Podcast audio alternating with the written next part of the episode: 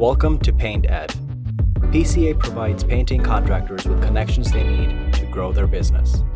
To find out more and to become a member, go to p c a paint ed dot org. Find more great content like this on P C A Overdrive. A subscription to the platform is included with membership. For all you non-members out there, sign up for a free trial. P C A Overdrive is available on the Apple Store and Google Play. This episode is brought to you by Bayer and Federated Insurance.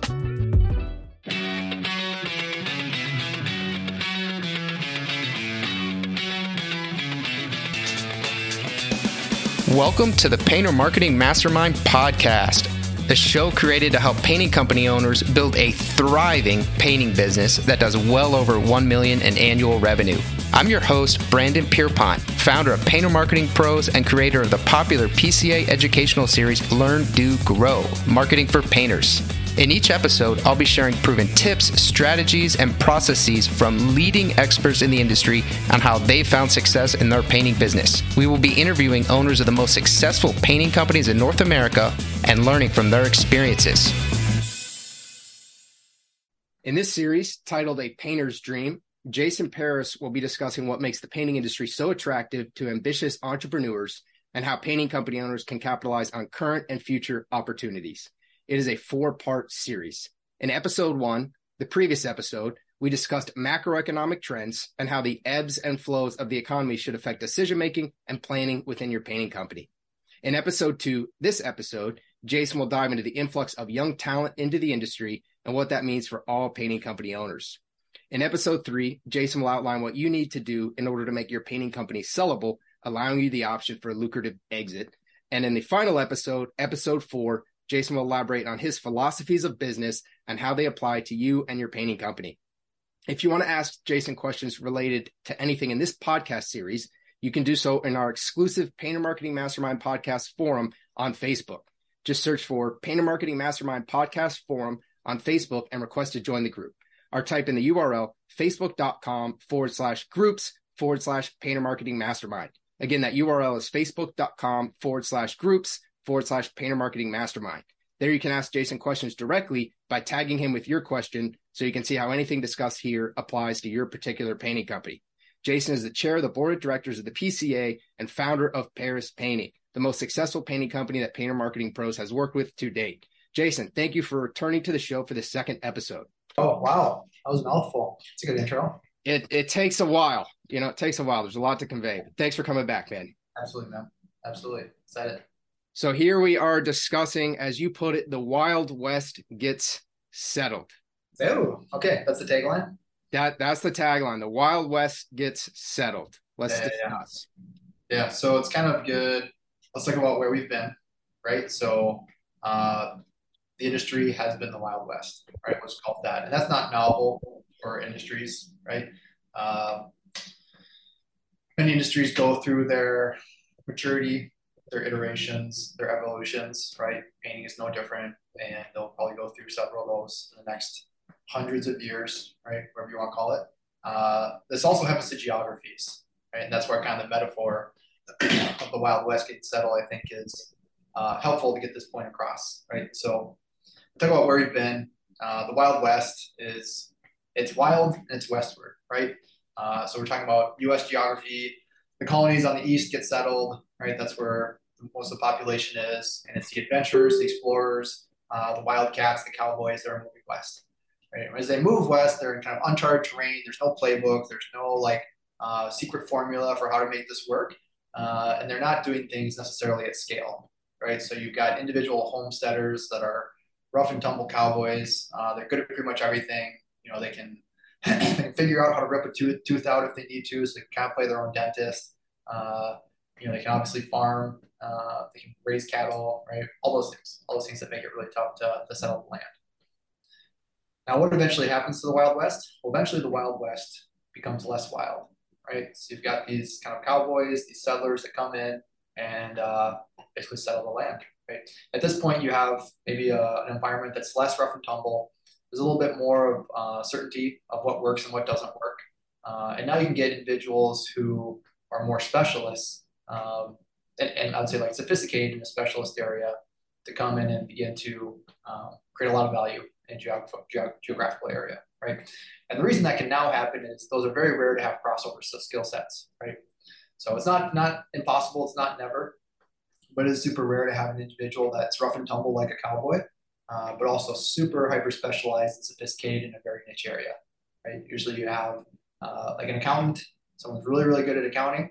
Uh, they're also not a generalist who can do everything and has, you know, cowboy, thick skin, uh, can, can weather all the elements, right? They're kind of nerdy, they have glasses, uh, and they like their little white collar button up shirt, right? So that's kind of where we've been. I think that's healthy to start there, because we're going to talk about young talent coming into the industry, what that influx means, what are the effects uh, for those that are coming in, but also those that are existing, or those that are looking to exit. And I think it's good to first go back kind of where we've been over the last twenty, thirty years. Yeah.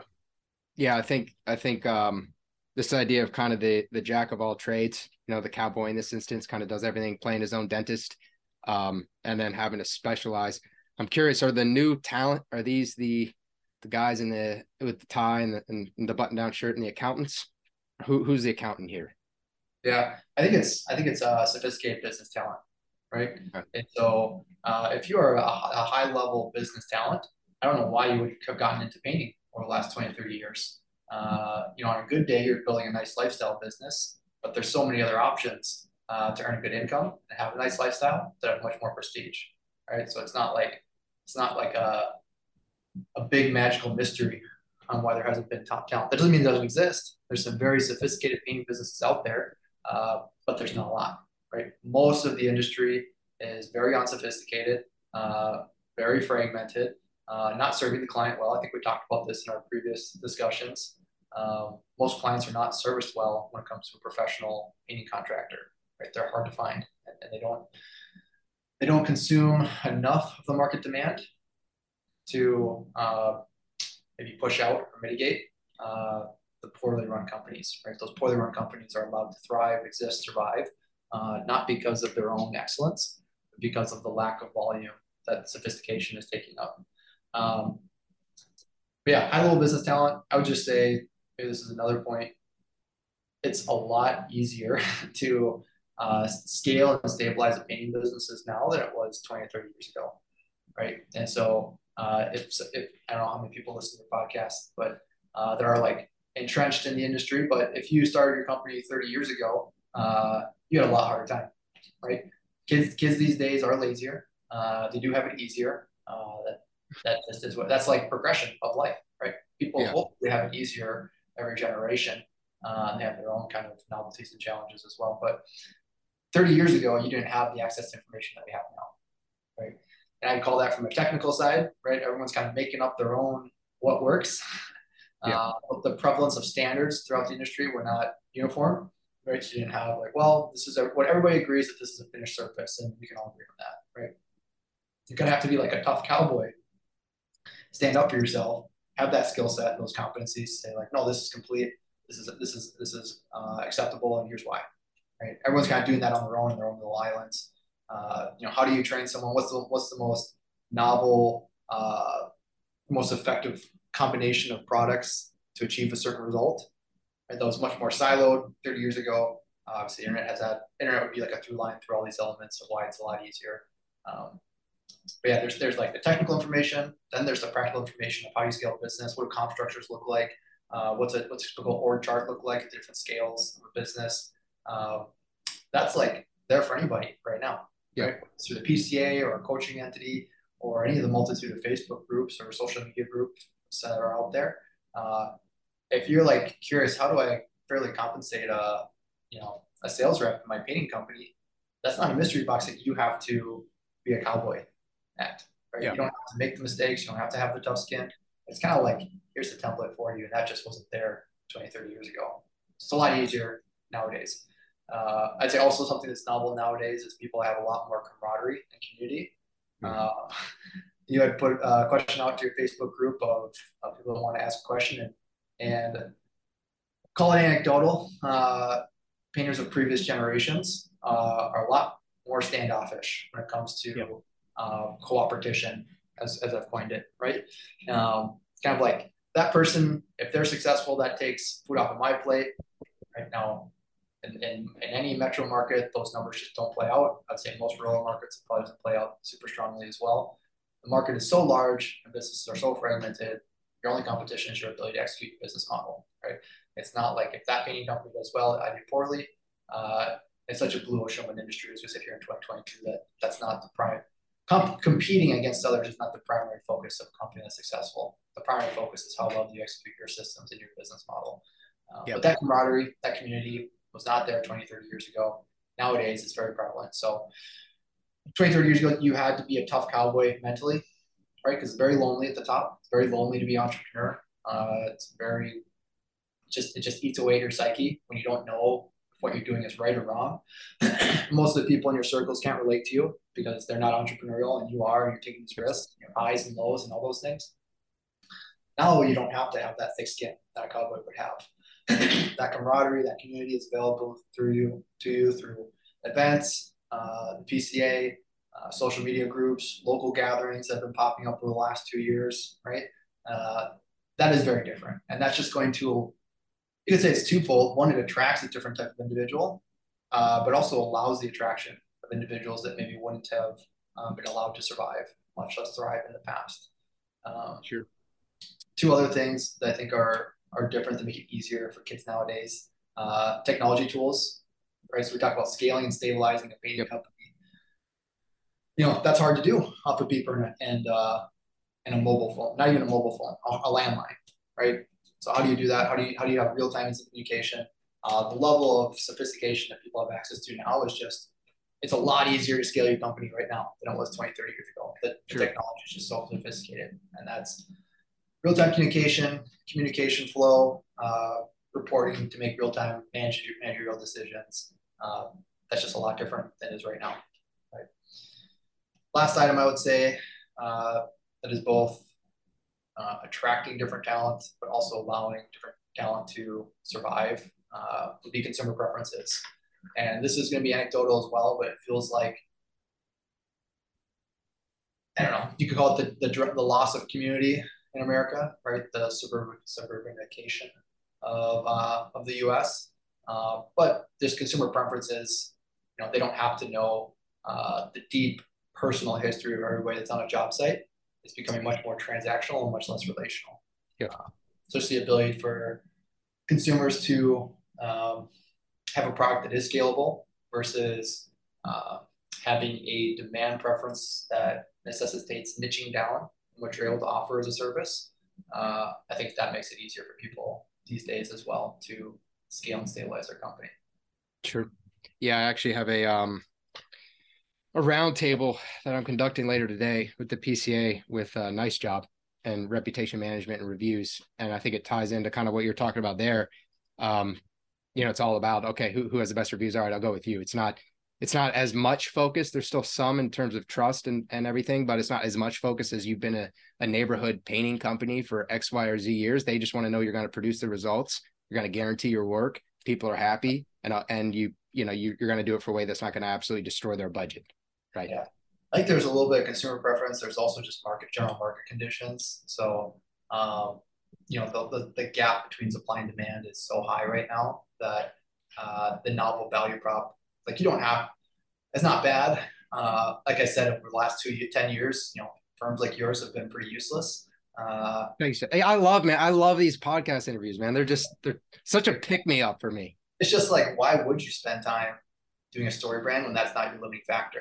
Uh, yeah. So like companies are like going through these large like story brand exercises and and really figuring out all that, you know, marketing stuff. Uh, your I'll tell you your value prop as a painting company over the last ten years. Uh, you show up and you say I paint, all right? That's yeah. your value prop. If you yeah. show up and say I paint, uh, that's what that's what you need to do to win over the last ten years. Yeah.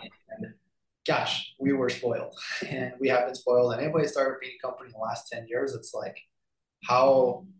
How could you not have succeeded, uh, quite frankly? So I think that's something that we'll look back on in the decades to come and say, what a novel time in history that was, uh, where your value prop truly was I paint, and you could just dominate the market just by being able to execute operationally, um, you know, do the marketing, but but that was not a limiting factor for, for most painting companies. Uh, yeah. Now, I, I always tear you down to, to to bring you back up. Now, yep. looking forward the next ten years, hopefully that's different, right?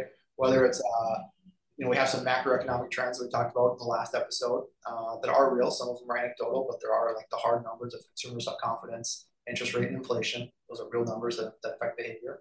Um, and then we might be at a low point of talent in the industry, right? And uh, so the supply side, so demand's never been higher. That's starting to shift. Supply has never been lower. Uh, my hypothesis is that that will shift. Um, those two things then make it a little bit to where a firm like yours has actual value in the marketplace. And awesome. You can sleep at awesome. night knowing that what you're doing is helpful to companies, not just selling what they want to hear. Might have some value. All right. That's what I like to hear. Step in the right direction. Um, so I want to, I want to kind of back up to what you talked about with, with why there hasn't already been this influx of talent. You know, you mentioned that there are a lot of smart business people uh, in the country. Why up until now, especially with such a, a supply demand gap over the past ten years, why do you think that more sophisticated business people did not enter the painting industry? Yeah, I guess I should be careful here. I don't want to make this like a bashing of, if you're a painter today, you're an idiot. And uh, no, there are some there are some very sophisticated are, painters, but and most but of the people as a whole, this podcast are the cream of the crop. Yeah. Uh, it's just there's yeah, a reality of if I go to a if I went to a cocktail party, which is hilarious because I would never do that. Uh, if I went to a cocktail party and said, "Yeah, I own a little painting company," uh, or "I own a painting company," what do people think about you immediately? They're like, "I'm think really you're glad. paid. They really think glad you're not on welfare. Uh, that's so great that you don't have to pass a drug test and."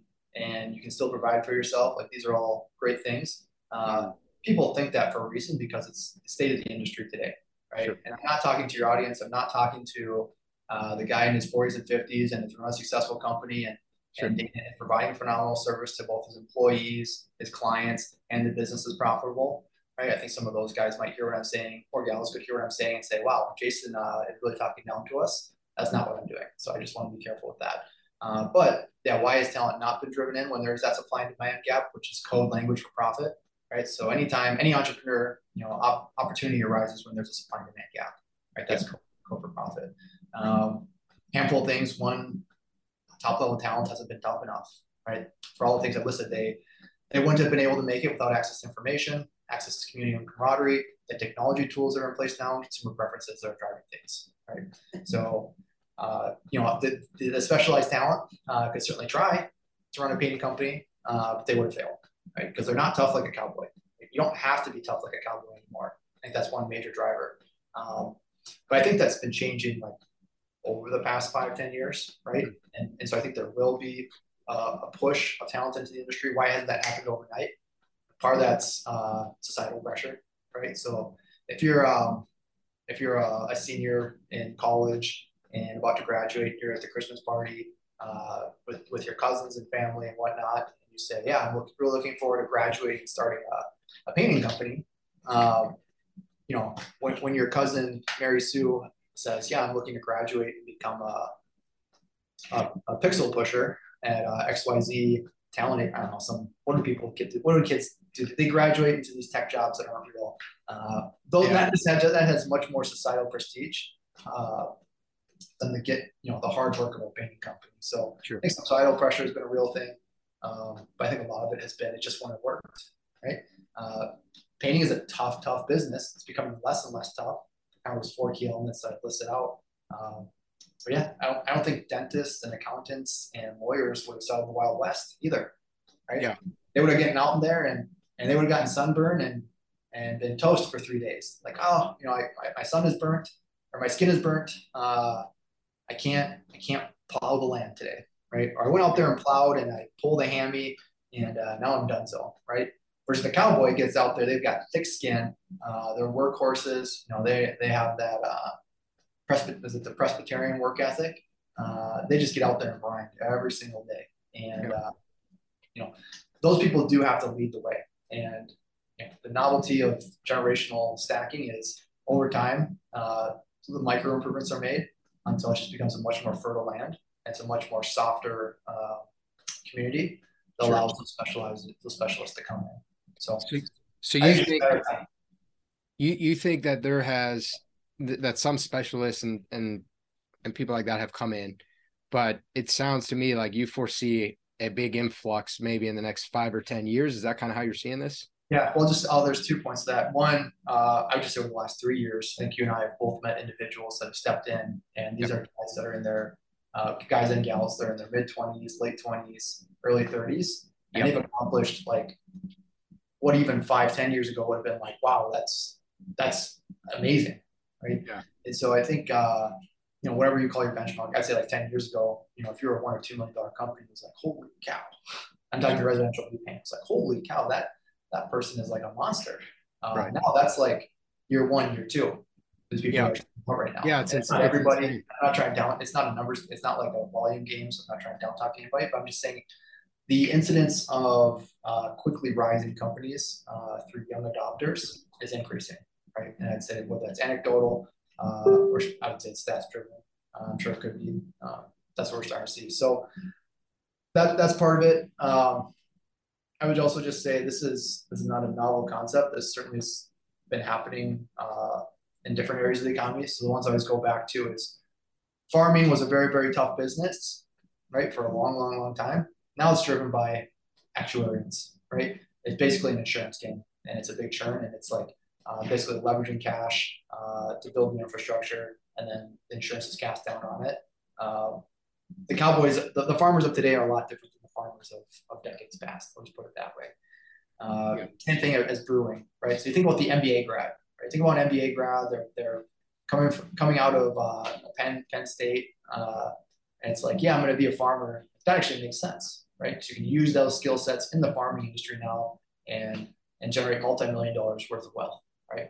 Uh, you say the same thing with brewing, becoming a brewer now. Like typically, decades, generations past, if you said, I'm about to graduate, uh, you know, from Michigan State, wherever, and, and I've got my M B A, and I'm going to start a brewery.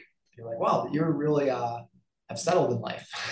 Yeah. That's, that's an odd choice. Uh, now it's like, well, that makes sense, right? Because there's just this paradigm of you can start, you can build a brewery, uh, set it up to a point, and then either partner with or merge with, do, a, do an M and A, or completely liquidate to a larger, uh, larger corporation, larger company. Right? That's like a, that's a common practice. Trying to see that a little bit in H V A C, or the licensed trades, as you call it. Yeah. So again, just think about that M B A grad sitting down at, at Thanksgiving dinner. It's like, yeah, I'm, I'm going to be starting the, uh, you know, a, a, um, electrical company, or an H V A C company, a plumbing company. You know, people are like, oh, that makes sense. Right? I can understand, I can see why you would do that. Uh, those are good businesses, sophisticated businesses. Your skill sets will cross over. Sure. Right. Painting isn't quite there yet, but it, it, I think it will be, and it will start to be. Right. I think we're kind of on the, the tip of that spear, uh, driving forward. Yeah. Yeah. So I want to, so, so like you mentioned, um, I put up a post in the, the Facebook group where we have the forum, discuss the podcast, and you, you answered, uh, Zach Osterman's question about basically how, how does this work with the old timers, you know, so to speak, the guys who've been in the, in the industry for a long time. How does collaboration co-op, uh, what did you call it? Compo- Coopertition. Coopertition. That was something I, I started saying in uh, it was twenty eighteen, and okay. uh, I said it kind of hit wildfire. I'm sure someone else has used that word in the past. Uh, yeah, you trademarked it though, so it's the. I'll, I'll trademark it for like my sphere of influence. But okay, all right. So you've trademarked it. So another question that came through, and I want to address it because it's relevant to what you're talking about right now, um, was from Wim Monroe. It says, "What new technologies, equipment, and offered services are raising the bar in the industry?" So here's kind of where you're talking about, you know, how, how things have changed. What's, what things are differentiating the top players in the industry from the rest? Okay. There's kind of two, so two questions there. Uh, like technology and tools and services uh, that are raising the bar. Those are kind of like, I can give you some like um, broad topics, which would be the four that I laid out. So access to information, camaraderie, communication, yep. camaraderie, technology, tools, consumer preferences, specifically, Uh, you know, whether you call an E R P or a C R M or uh, an estimating software that connects to a project management software, which connects to an accounting software, right? All these software type tools uh, are certainly raising the bar from Penn State, right? And and that's, you know, that's for real-time information transfer, uh, you know, accuracy and human error reduction, uh, archiving, retrieval, speed, uh, you know, the ability to flow information from one from one unit of the company to another. Uh, those are all just markedly different than they were yeah. years ago. Um, and so that has certainly raised the bar of what is possible. Uh, but again, it kind of that that evolution of the tools that are available uh, now makes certain people's skill sets much more leverageable, right? So again, if you if you're a, a very uh, architect like so, like process architecture type mind, uh, your, your skill sets would not have been that rewarded uh, ten, twenty years ago in painting, right? Sure. It's like there's a lot of other industries where you would step into as like a nerd and be pretty successful. Uh, now you can come to painting and you've got all these tools that leverage your skill sets. Uh, that's pretty new. That's pretty novel. Building those systems. Yeah, building systems that have, you know, they're just leveraged through technology. I'm not saying you can't build and, and operate systems off of paper. Uh, you know, there have been great painting companies that have existed that have been built over either decades or generations. Um, just the speed that's happening at now, the level of reward for certain skill sets is high enough now that's going to start to draw that talent into the market and into the industry. Sure. Services would be the same thing. So, you know, in the Wild West, you have to go to everything. You have a weak spot. It's going to be a, a hard detriment to the company. Uh, you're going to have to recruit that internally. Um, as this industry continues to mature, you'll have more and more of these kind of services offerings, right? So just the proliferation of, of coaching companies in the painting space uh, is large, right? Yeah. You don't, you don't see this level of uh, consultative or coaching services in like the dental practices, right? Because they mostly know what they're doing at this point. Uh, they're either work, there's like a handful, it's mostly consolidated. Um, there's large holdings companies, like it's not a mystery, like a big mystery box. Uh, but in painting, it's a big mystery box. People are starting to figure it out. And you just have like an odd amount of coaching uh, services-based and, and consultative type type companies. Um, yeah. And you know that, right? You're obviously competing in that space. Yeah. Uh, so I'd say, like, if you were to look like at your SWOT analysis, it's like, wow, the number of competitors that are like trying to do what you're, what you're doing, what you have been doing, uh, you know, does not decrease every single year. Right. But that, that I would say overall, that does help raise the, the standard of the industry, right? Because now you can walk into a painting company, have some novel skill sets that typically weren't rewarded, but are rewarded now, have a blind spot, and have a couple of options on how you solve that blind spot, right? One would be the services that are offered in the industry. Um, the second part of that question was, what are the top players doing that's different from the rest? That's a wide base. Uh, I mean, I think the, the first answer would be, they're world-class at leveraging a team and utilizing a team of people as opposed to doing everything on their own, right? So that's the first thing that, uh, you know, an owner-operating, owner-operated painting company is is triple driven by, but also uh, governed or, or harnessed by the owner-operator. And there's just a market difference, like a very, very tangible, philosophical, uh, results-oriented difference than someone who is the business and someone who's leveraging a team of people uh, that becomes the business. Right. And so I'd say that's, that's what like the top players are doing that's different, is they're, the business is not them. They're not the identity of the company. Uh, they are, there's a lot of, so many owner operators are just such phenomenal, talented, hardworking, uh, gritty people that it's, it's a great use of their life to drive a company to a certain point. Right. So I don't want to minimize that. Uh, but they also become the governor, limiting factor on how much that business can scale and grow. And that's right. What like the top players are doing, is they're not, they're not limiting their company. Right. Yeah, that was, that actually ties in with something Scholar Stewart asked, um, which was, it would be, it would be good to hear about giving away your current job in the company to move on to the next bigger thing. Few companies ever get sales and project managers, even fewer ever build leadership teams. What's the mindset? Is that hard, and how to pick the right people? Yeah.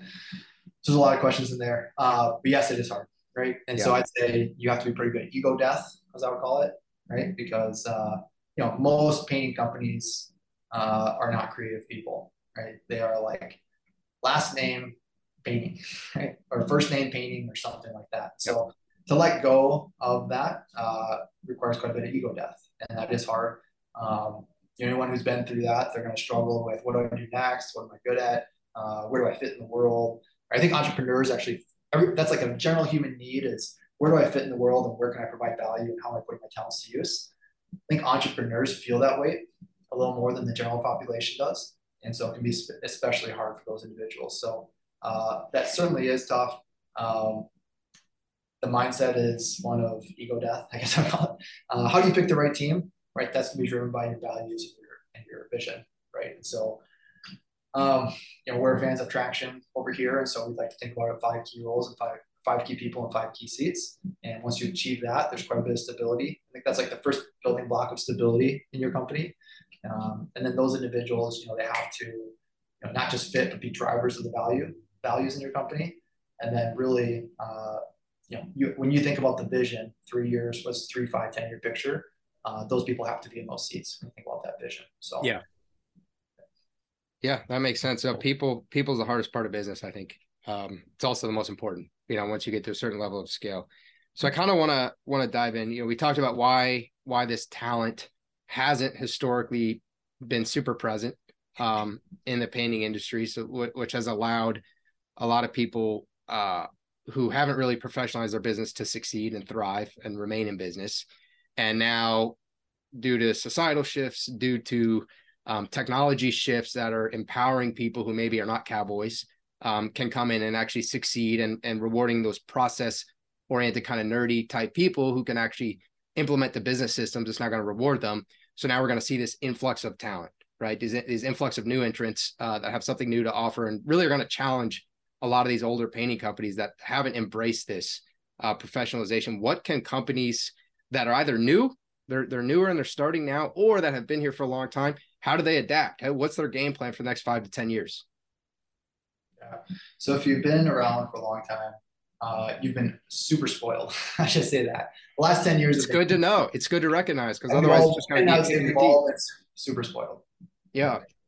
Um, it's, it's been way. And, and, and this is like the, one of the biggest like uh, complaints or cries is like, oh, you know, we're, we're always undercut by the Chuckanut trucks and the Mike, Mike on a bike and the stands and vans. And, and like, that is a challenge in the industry, right? That, that is a challenge. You know, a large portion of the industry doesn't understand how a job costs. Uh, has a business model that puts them out of business as soon as they find out what taxes are.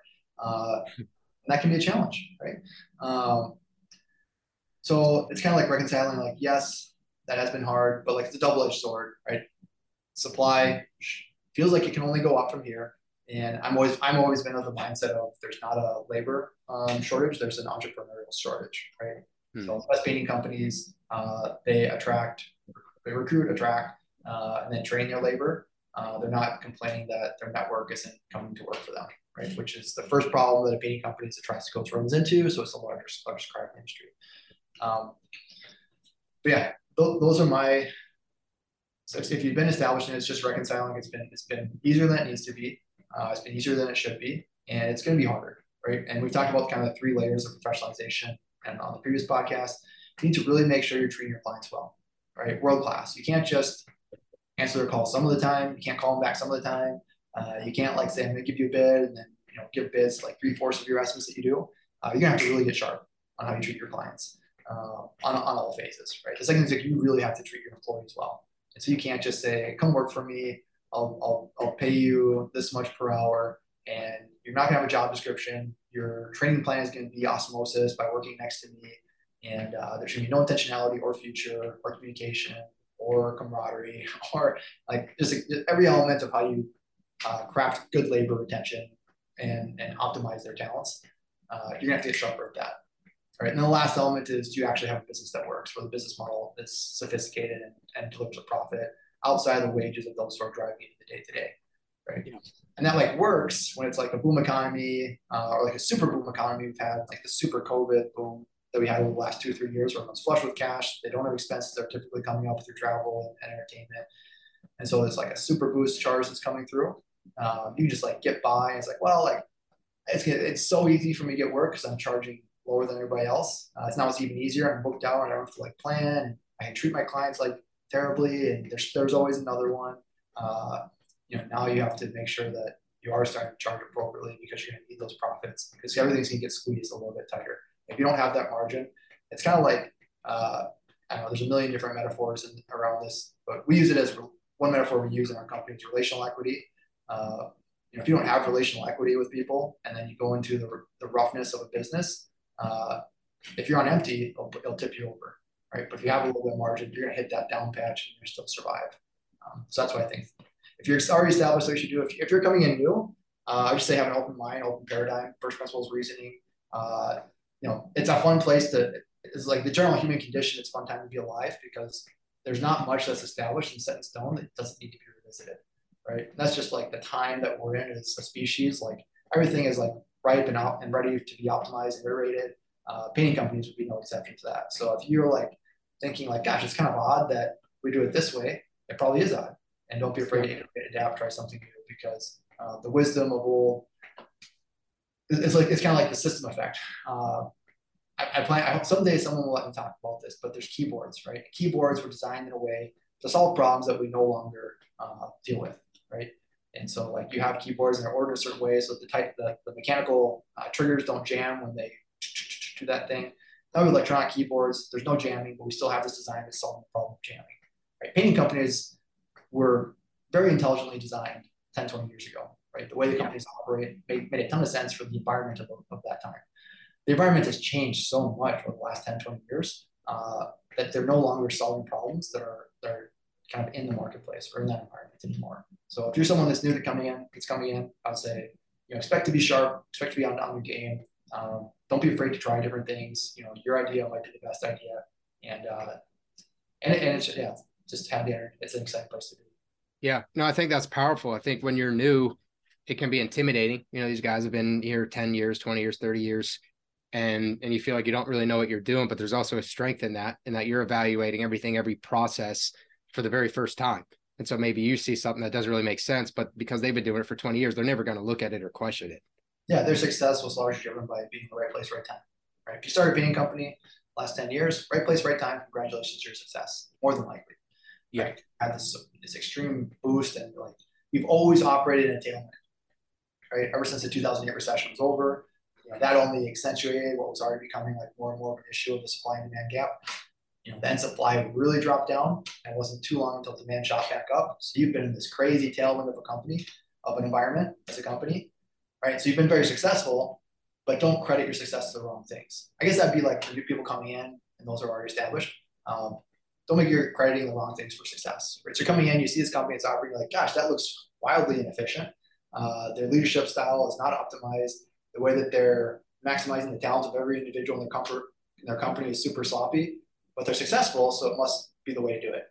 Like, no, yeah. The reason they're successful is largely because of where they've been and what they've done in an environment that made a lot of sense back then, right? Sure. The environment's different, right? And, and what they're doing now may not be the most optimized thing, but they're at the top, right? And so don't don't don't conflate that. Same thing if you're on that side. It's like, gosh, we've always done it this way. You know, we are where we are because of how we've done things, and uh, the way you were doing things was super optimized for the environment you were in, right? And that's where you were successful. It's not because of this specific tactic. You should always be reevaluating uh, you know, what patch is out there, uh, what nerf and buffs are running through Uh, the current environment, and saying what is going to be the optimal tactics, the optimal strategy, given where we operate today. And the world is not static. There is no new normal. It's always been a constant change. And it's only been accentuated. That's only been uh, like increasing over the last five, ten years. That's probably the way of the future. Yeah. Yeah. I think COVID kind of made change happen at a faster rate. Now it's just things are constantly changing, accelerating. Yeah. Yeah. I think we have like a, a false paradigm that the world is stable. I mean, that's just because that's what we want. Uh, I don't know if that's a psyop. I don't know if it's like a consumerism psyop of like, it makes us more comfortable to, to spend money or what it is. But um, yeah, yeah, the world has not been static for a long time. Uh, if you just kind of step back and do a macro picture of things, you know, every decade there's like some, something crazy that's going on. But we yeah. have we like think about this is the exception, not the rule. Um, which isn't a bad way for like the human psyche to, to operate, but it's just, I wouldn't plan on, on running a business um, in a way that isn't iterative and adaptive. I feel like you might know the answer to this question. I have no idea, but I, just, I feel like you might know it. What, how fast does the earth spin? How fast is it rotating? Uh, I think, I have no idea. So first off, I like, thought that might be something. Second thing would be like, it's all relative, right? And so like, uh, this is like, their talk. People who, who probably don't like me or really probably don't like me, so I, I don't know, because of this, like a bunch of weird things, but like the earth, like obviously moves fast, right? So I don't know if you guys, what you, if you said it's the way that it uh, moves around the sun or the way that it's rotating on its axis, but if we go like the way that how fast it's moving around the sun, like that's relative to what, right? So it's like you could be like on a ship, like let's say you're on a ship that's moving twenty miles an hour, right? But you're running the opposite direction, ten miles an hour, yeah, right? So relative to a stationary point, right? You're not, you're not going that fast, right? You're not moving ten miles an hour. You're also not going twenty miles an hour. You're like science, you know, it's science. Yeah. Uh, but anyways, it's going to be all relative. That would be my answer. Anyways, why yeah. did you ask that question? I asked the question because it it we look around and everything looks stable. It looks like we're in this spot, but when you when you recognize that the Earth itself is moving, and not only is that actually moving around the sun, that you're actually spinning while it moves, um, you see, you know, there, this kind of idea of of a static environment is totally non-existent. It just it's but our perception. I look out the window right now, and the tree's just sitting there, the telephone pole's just sitting there. Everything looks like it's static, but at the same time, we're moving super fast. I just don't know how fast. Yeah, there's kind of a loss of perspective, I would say, of like time too. Like, well, what did that tree look like twenty years ago? Right? Yeah. Like there twenty years ago, what kind of current was it running? What kind of data was streaming across it twenty years ago? Probably a lot different. Like sometimes we, we lose that perspective perspective of decades and generations, where it just feels like the world we're in has always been, right? And like this yeah. is just like normal and uh, generalize or or extrapolate or whatever. Yeah, this, this world was like what you're looking at is not as permanent as it may appear. Uh, and then like, yeah, you get through the mind trip of like, we're on this giant spaceship that's been terraformed and yeah. flying through space. And like, you know, science is a great tool. Uh, it often just opens up, opens us up to how much we don't know and, uh, yeah, how much we don't know about what's going on, you know, outside of space. And all that yeah. Which is, it's just good. It's good to, again, I think it's actually healthy for the human psyche to have some kind of grounding, obviously. Uh, so not be like freaked out all the time. Um, but I think that's what like, Uh, like psychedelic drugs will do sometimes is they like remove your grounding on what you believe is super stable and just reintroduce you to that concept of novelty of is what, what if this isn't stable, right? What, what if that tree is not always there? You know, what did this, what did this area that your offices look like thirty years ago? What do you think will look, what do you think will look like thirty years from now? Um, a lot of times we just, we have this like false sense of permanence and false sense of security. Um, that's probably healthy for us. It's probably, and again, I don't know if it's like the human condition or if it's a giant psyop. Uh, by capitalism, but it certainly is something that I think we all share. That's that's good to be challenged. You're gonna you're gonna become a Sharma and lead a uh, like a P C A retreat out into the desert with a lot of psychedelic drugs. Well, so I've never done, I'm I'm actually not. I've had I've had good discussions with people about psychedelics. I personally haven't gone into that realm. Uh, I'm not super opposed to it, but I have uh, some arguments that I need to fully flesh out. But I'm, I think I'm against it. I am a big fan of meditation, right? And so I've I've, I've fasted. I've done meditations. I've done Uh, cold exposure, heat exposure, uh, you know, those things I think are very similar to when I've talked to people about some of the, the mental experiences they've achieved on uh, through through synthetic means or through artificial means. I think a lot can be achieved. Maybe that's like the shamans of old, um, but I think they also were taking uh, consumables as well. So sure. Yeah, I'm a big fan of just uh, what do you call it? Whether we really call it flow or altered states of consciousness. Um, you know, so much of our, of our day to day to day to day. Today is just linear, logical problem solving, which is super helpful in the day to day. Uh, but to take some space, whether it's once a day, once a week, once a quarter, uh, once a year, to get into uh, like an intentional altered state of state of consciousness, altered state of mind, I think is super healthy, healthy as well. Yeah, yeah, kind of allow you to see things from a different perspective, break all your all your mental barriers, so to speak. Yeah. Uh, we have things pretty much locked in. I wanna I wanna kind of approach things from, I guess, a little bit of a different perspective. You know, there, there's sort of a, a debate or, or kind of seems like this natural, um, I don't know, almost nat- natural, naturally opposing forces, or not really opposing forces, but one is really focused on the craft. So focused on the actual painting, the actual, uh, the actual process of what you're delivering and really becoming obsessed with that, right? And becoming obsessed with being the best at that. I know we have um, some people in the P C A that really specialize in that, promote it, teach it, Um, and, and really promote being a craftsman. And then there's this other side that can seem uh, contradictory. Again, it doesn't have to be, but it can seem contradictory, which is really focused on the business. So it's focused on, all right, how, to, how do you sell and market it? How do you make it scalable? And how do you kind of make it, I guess, good enough to where the, the customer's happy, um, but you're not uh, you're not obsessed. You're not necessarily actually the best painter um, in that, that state or really even in that city, but you're good and, and you present a good a good picture to the consumer. How do you kind of, what do you think about that dichotomy? And especially as more entrants come into the painting space. Yeah. Those, those people sound super obnoxious.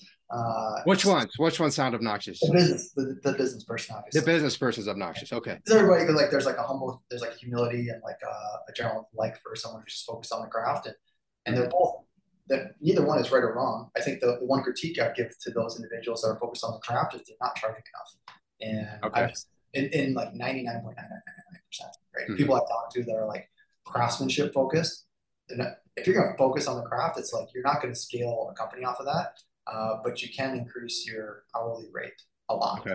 Yeah. And it's like, it's always an odd scenario when I'm like, Paris Painting is charging more per hour than like someone who's for the last thirty years of their life, they're like testing out what type of brush works with this and that. It's perfected it. They're like licking the wood before they like scrape it so that it gets the right moisture. I don't know. Like there's all yeah. these crazy things. I'm like, it's kind of odd that you're not, the Paris Painting is charging more per hour. Right? Sure. And it's like, if I'm you, that's like a hyper specialized skill that people are going to pay a lot for. And so that's the one critique I'd have, because they're just different. Right? They should probably be hitting that that top of that top. You know, the people yeah, who it's hard to it's hard to I mean, you're talking about like niches versus versus the general service, right? So if you niche yeah. down, hyper specialize of like, you know, every person on our team, there's four people, they each have a story of how they've grown up and, and they sleep with their paintbrush. And I'm like, people are gonna pay a lot of money for that. Yeah. Right? But you can't scale a company to stability and scalability uh, off of that model, right? Because those are just, just hyper unique individuals. Um, at the same time, Uh, you can't offer a, a large general service and charge a premium, premium, premium dollar, right? There, there's there's actually a pretty high ceiling what you can charge. Uh, that's largely like like painters have not done a great job of testing that market. Uh, you can also charge quite a bit for the convenience, right? So if you're able to offer a service based on quick timeline, right, often mm-hmm. times you can charge a high premium for that uh, because you've been able to build out your economies of scale and that you have that infrastructure to offer that service. So you have like the service of like the craftsman orientedness. Yep. You also have the service that a large entity offers, right? Uh, one of the one of the would, would be scheduling, potential scheduling opportunity. Convenience, basically. But I would say uh, and neither one is right or wrong. They're just different. Right? Yeah. And, and, and I would just say the second one sounds more obnoxious. Second one sounds more. You just have to be careful, right? If you're like if you're yeah. coming to the painting industry and like you're like I'm just going to focus on the business side, you know that can be like it sounds like you're talking down to people, right? Sure. That's where I'm always trying to be careful because it's like well it's not like everybody doesn't know how to do things. Sure. Um, you don't have to be so obnoxious. Maybe that's what I sound like a lot of times. Sure. So I think um, I think most of the people who were listening to this podcast are are focused at least on growing their businesses, right, in some capacity. So if they were focused purely on the craft, they probably are not a listener of this. So let's say someone's kind of newer to this space and and they're really a a business person coming into the painting space. How would you How do they quality control? You know, if their mind really is on that business, on that on that business mindset, how do they, while they're growing, while they're kind of building their infrastructure, while they're they're a process-oriented person, they're using all the software and technology you talked about. You know, they are getting educated through the P C A and the Facebook groups and everything like that. How do they also ensure that their quality, especially while scaling, you know, while while growing fast, how do they make sure their quality doesn't become subpar? Yeah, I think a little bit starts like, what is your end goal? What do you want to do? So if you want to make as much money as you can over the next five years, that's not a, as big of an issue. Just to call a spade a spade, right? Uh, if when you, you just got just got the market, just run through it and don't care. As much cash as you possibly can over the next five years, you know, just you do. And then and then head to Mexico. Go hard. Yeah. Uh, I'd say there's like there's two challenges with that. So there's like two two reasons why I think what you're saying is a good question. One, as you scale a company over time, uh, your brand equity becomes extremely valuable, right? So. Yeah. You know, how well can you get repeat referral business? That's going to have a big, pretty big impact to your bottom line year over year. Uh, it also is going to affect the stability of your company for the long haul. You know, what kind yep. of ethos? Uh, obviously, one, one of the main thing lines that we say at all holdings that I'm a big proponent of is, you know, who cares about the cash? Uh, what I'm really interested in is stable passive income, right? And so, like the cash for one year, it's like whatever. That was fun. Uh, What's really about what really has high value in a painting company is how stable and consistent are those products going to be for the next decades. Right? And so to have that, you obviously have to have a, a high, high level of brand equity. Um, I mean, I could get into all the tactical, practical. Uh, some one one way that would probably be um, maybe like a novel concept for some of your listeners would be having individuals that are specifically hired to work against the interests of others in the company. Um, so everyone should be rowing in the same direction philosophically because they should all have some part of their compensation tied to uh, margin, right? On, on like the senior management side, you call it, you do net profit. Most people can't control that, so you're tied yeah. to margin. Um, the second thing you would have them tied into is net promoter score, or basically client satisfaction in layman's term. Yeah. Um, but oftentimes, even those you know bonuses can can be weighted in certain ways where you know it, what what so it's in the best interest of an individual might be against the best interest of the company, right? They say, well, I'm willing to forego my net promoter score bonus because You know, if I run twenty crews instead of fourteen crews, uh, I'm not going to get my net promoter score, but I'll get this much more bonus on my margin. Right?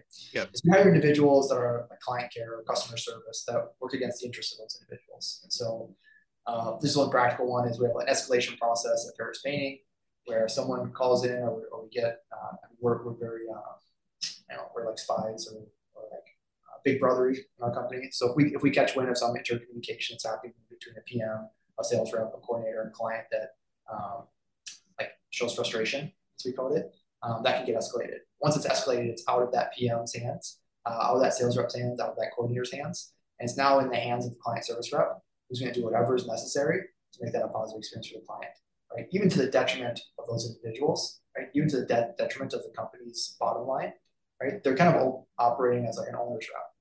So typically, this yeah. is a role that an owner or a founder would play. Right? They're going to step in and say, like, hey, you know, we're going to forego some some short-term profits for long-term brand equity. And you've given them leeway to basically what they're able to do. Yep. Yeah. Yeah. They're good. Yeah. They have that control. And obviously within C A P S, there's different layers of management, uh, approval gates, as you would call it. But um, like in Paris Painting, I'm an absentee owner. So there's nothing that I'm involved in the day to day on, but I still want my desires represented. And so you hire these kind of owners reps uh, or client care service people. Uh, yeah. That have your best, that have the long-term brand equity uh, at heart, because your team is awesome, right? Every company is a family, as you'd say. Uh, but you know, if, if individuals have a chance to make more money uh, for their job over the next three years, so like over the next three years, we have the opportunity to make twenty percent more income. You know, most humans are going to take that. Uh, very few people are going to say like, yeah, we could all make twenty percent more profits for the next three years, uh, but that could really bite us ten years from now. But, uh, thinking long-term, especially if they don't have an equity stake in the company. Sure. So you want those, those interests represented within the company. How do you architect that? How do you set up those structures? It's going to be different on every single side, but uh, customer surveys help. But ultimately, we found what's really helpful is having someone with the with the big the big stick, the big bat, that can come in and just say, uh, "I'm in control now, representing the owner, and you guys screwed up. Uh, now we're going to make it painful." Yeah, no, that's that's amazing. Yeah, because otherwise you can end up like let's let's use the like like an estimator sales sales role as an example. They could overpromise, right? To close a deal, they could overpromise. They could offer offer things or a service that really don't fit, uh, and then you come in and your production manager really isn't able to meet that, um, and then now you have a dissatisfied customer. But the sales the salesperson, the estimator, might not really care because they're on this kind of short term, you know, next year, two years, how much can they make? But now in the in the process, they're kind even, of killing your brand equity. Yeah, even their compensation structure. So let's say you pay them a percentage of you know revenue that they sell. Uh, it's It's actually really easy to sell work uh, when you promise a lot and charge charge a little. Yeah, yeah. It's just, I'm going to charge you a lot. I'm going to charge you a low amount, and I'm going to sell a lot of that, right? What yeah. takes skill, right? The skill of sales is I'm going to promise you very little. I'm going to charge you a lot for that, right? That yeah. that's a skill of sales. Uh, the other one's like giving stuff away. And so if you compensate someone on the revenue, right, they're going to feel it when they can't charge as much, but maybe their success ratio is higher. And so they're actually selling more per appointment or per unit of effort that they're feeling, or, or just, they don't have to hold conflict, or oftentimes clients will like say something and they'll just let it slide as opposed to digging. It's like, well, hold on. When you say that you are expecting this, what does that mean to you? Right. That, right. That's a skill of sales, to really dive into those unspoken nuanced expectations and draw them out and get super clear. That's a, that's a, that's like conflict sometimes, right? Sure. To skill somebody up in that is, is not easy. Um, but yeah, but, but if you, if you compensate them, the way we compensate all of our sales reps are cost on margin, cost on margin, right? And so sure. we have a threshold that they need to be at, uh, compared to the margin of a job. So just for like easy numbers, let's say, uh, take all the margin of the job and the sales rep has to be less than, let's just say twenty percent of that, right? So say the job that made a hundred dollars, it's like, well, sales rep, we have to pay you twenty dollars or less for that one hundred dollars, right? Now, if you're out there making wild promises, guess what happens to the margin of that job? It's likely going to go down, right? Yeah. Unhappy clients typically don't uh, pay more, they pay less. Uh, if, if, if the owner's rep, that customer service person who gets involved, uh, that's like they're just coming with the hammer and just smacking the, the margins of the job, right? They're just hacking away at it. Um, you know, if the laborer is like given a curveball, they're typically like, more open to negotiating hard with the P M, right? You have like un unexpected change orders on a job site. Uh, labor's not like, oh, I'll take less money for this unknown thing that I have leverage over on, right? So that's like, there's ways to um, just architect things in a healthy way, or architect things in a way where everybody's going to go in the same boat. Uh, that'd be one example. Yeah. Yeah. I love that, man. Well, um, I appreciate this. This is, this has been incredible. Do you have anything else to add? We have two more episodes coming up, but anything else to add specifically tied to, you know, the influx of new talent uh, into the industry, the idea of the Wild West getting settled here, and how painting companies can adapt to thrive in the coming years? Yeah, I'll, I'll say this is kind of dovetail into the next episode. So uh, I think one thing that's going to really drive top level talent and influx of problem solvers and top level entrepreneurs into this industry uh, is the harvesting of their equity, right? And so most people are not getting into painting to build a business and then either partner with a company or cash out, Uh, or or get in place a management team that can make, allow them to become passive. Most people get into painting. Uh, it's often found, not sought. Uh, but if they did get into it, it's to get a nice lifestyle business, right? To make as much money as you can with working as least amount as you can uh, to compensate you for your role, whether it's president, visionary, whatever it may be. Uh, but that concept of uh, being able to harvest the inherent value of equity in painting companies, I think, is a paradigm shifter uh, for most of the industry. I think that's going to draw top-level talent in. And so uh, I just want to acknowledge, because this will be a nice time capsule, in twenty twenty-two, the equity of painting companies is not a major driver uh, for how people operate, much less what drives people into the industry. And that's not going to be the case five, ten years from now. Uh, people are going to be like, okay, this is something that should be top of mind. It should be something that is uh, both, both a driver of talent in, but also affects how they navigate the business once it's up and running. Um, I think that will honestly be the biggest shift, right? Because then you start to get uh, the capitalists right into the game, and capital is always like trying to like seek and find, and like it's like this, uh, it's like this like manic uh, desire to get a return on capital, right? It's just it's kind of what makes the, the world go around uh, at a speed that's unknown to, to us, yeah. Both obviously, um, but the the fact that painting companies can be that, they're solid investments. Uh, they can get good cash on cash returns. They, they can, can build real stable equity value. Uh, that's a that's a paradigm shift that is going to really uh, turbo turbo boost the industry. Companies are going to look at a lot more professional. Uh, it's going to happen quickly, and it's going to be more competitive. But we're all going to like it. We're all going to appreciate it, right? And it's just it's just acknowledging what's coming up. Uh, this is happening. Every industry is professionalized. Call it farming. Call it brewing. Uh, the, actually, the financial services are pretty similar. I don't know if we talked about that in the last episode, but one of the guys in the office, uh, he, he he was telling me how the financial services used to be the Wild West, yeah, uh, fifteen years ago, and now it's much more much more normalized. But yeah, that's kind of what I'll leave us with, is just a plug for the next episode. We're going to talk about uh, I think building company to sell, uh, starting with the end in mind, uh, whether it's on taking on a minority partner, a majority operator, complete sellout, or placing in a management team that allows you to get passive. Uh, how do you harvest that ongoing equity of the company through stable, passive income? Yeah. Yeah. I'm really excited for the next episode. Well, Jason, thank you for your time, man. This was incredible as always. A plus work. Thanks, Brandon. Appreciate it, man. If you want to learn more about the topics we discussed in this podcast and how you can use them to grow your painting business, visit paintermarketingpros.com forward slash podcast for free training, as well as the ability to schedule a personalized strategy session for your painting company. Again, that U R L is paintermarketingpros.com forward slash podcast. Hey there, painting company owners. If you enjoyed today's episode, make sure you go ahead and hit that subscribe button. Give us your feedback. Let us know how we did. And also, if you're interested in taking your painting business to the next level, make sure you visit the Painter Marketing Pros website at painter marketing pros dot com to learn more about our services. You can also reach out to me directly by emailing me at brandon at painter marketing pros dot com, and I can give you personalized advice on growing your painting business. Until next time, keep growing.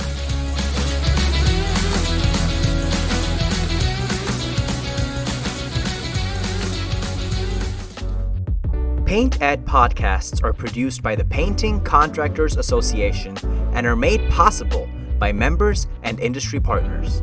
To find out more about upcoming education opportunities or for more information about joining P C A, visit p c a paint ed dot org.